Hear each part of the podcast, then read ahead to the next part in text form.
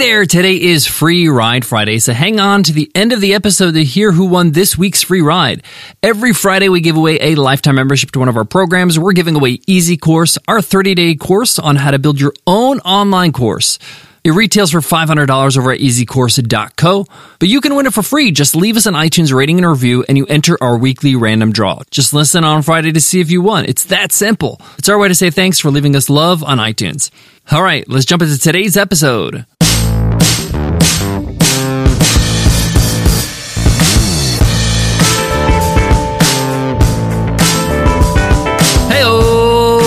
Welcome to the $100 MBA Show, your no nonsense business podcast, delivering daily 10 minute business lessons for the real world. I'm your host, your coach, your teacher, Omar Zenhom.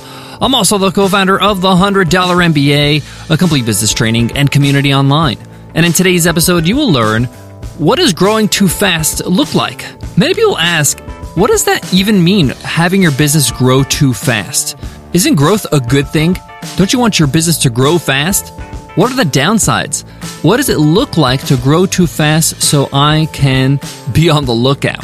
Well, definitely growth is a great thing for your business and we all want it. But growing too fast means you're growing when you're not ready to grow. You're not prepared for growth. What are the ramifications? What are the consequences to that? That's what we get into. And of course, what are the warning signs that you need to start preparing a little bit better so you can accommodate your growth? So let's get into it. Let's get down to business.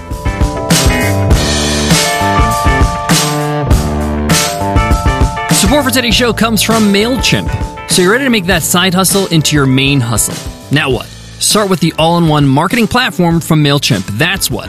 It has everything you need all in one place to give your new business the strongest start with the right marketing. Jumpstart your business with easy to use tools like the number one email marketing solution, website builder, and social post scheduler. It's absolutely amazing. How do I know? Well, we've been using MailChimp for the last five years and absolutely love it. Learn more about the all in one marketing platform at MailChimp.com.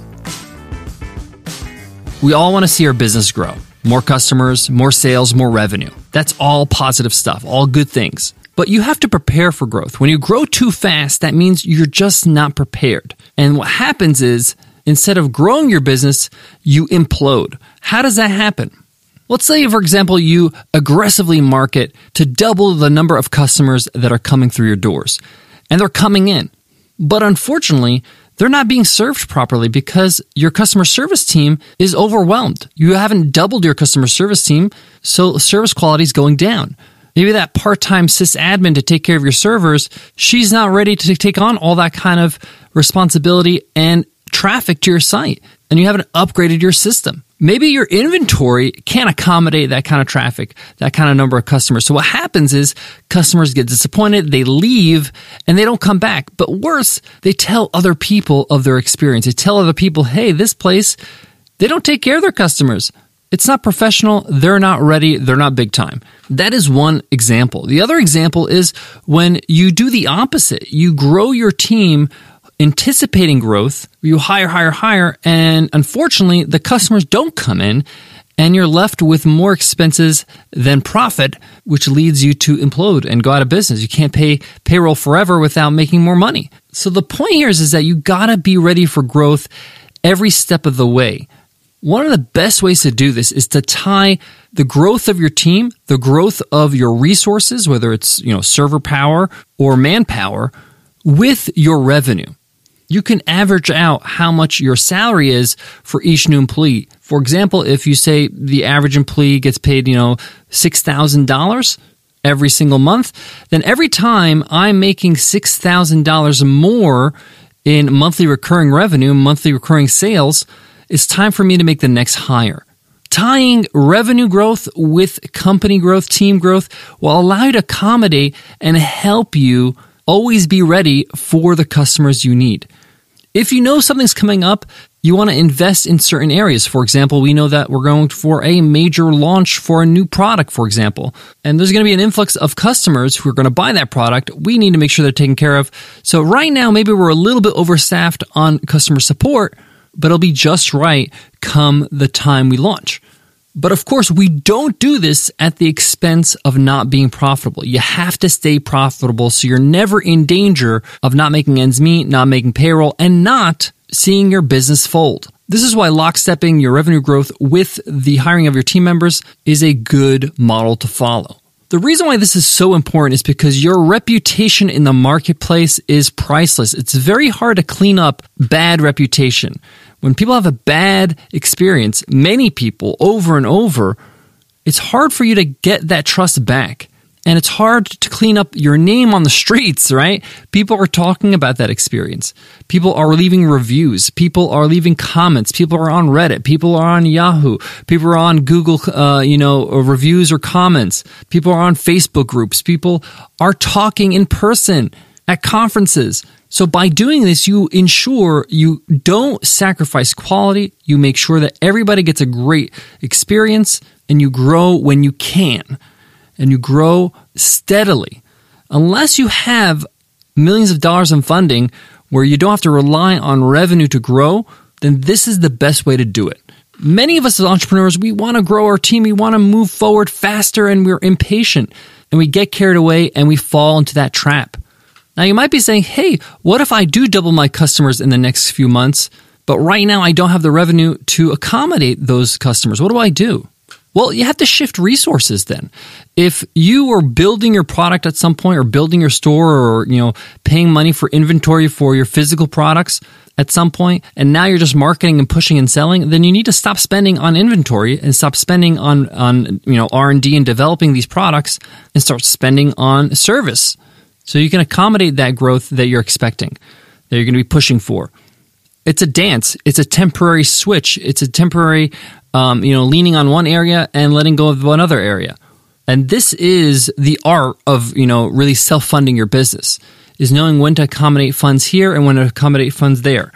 This also creates stability in your team. People feel comfortable when there are people that are on your team that have been there for three, four, five, ten years, right? They say this business is not going anywhere. This is a good place to work. There's stability. So when it comes to salaries, you got to be very careful. Don't hire anybody until you know you can commit to their salary. This is again why lockstepping your revenue with your actual hiring process is essential. We got more on today's topic, but before that, let me give love to today's sponsor.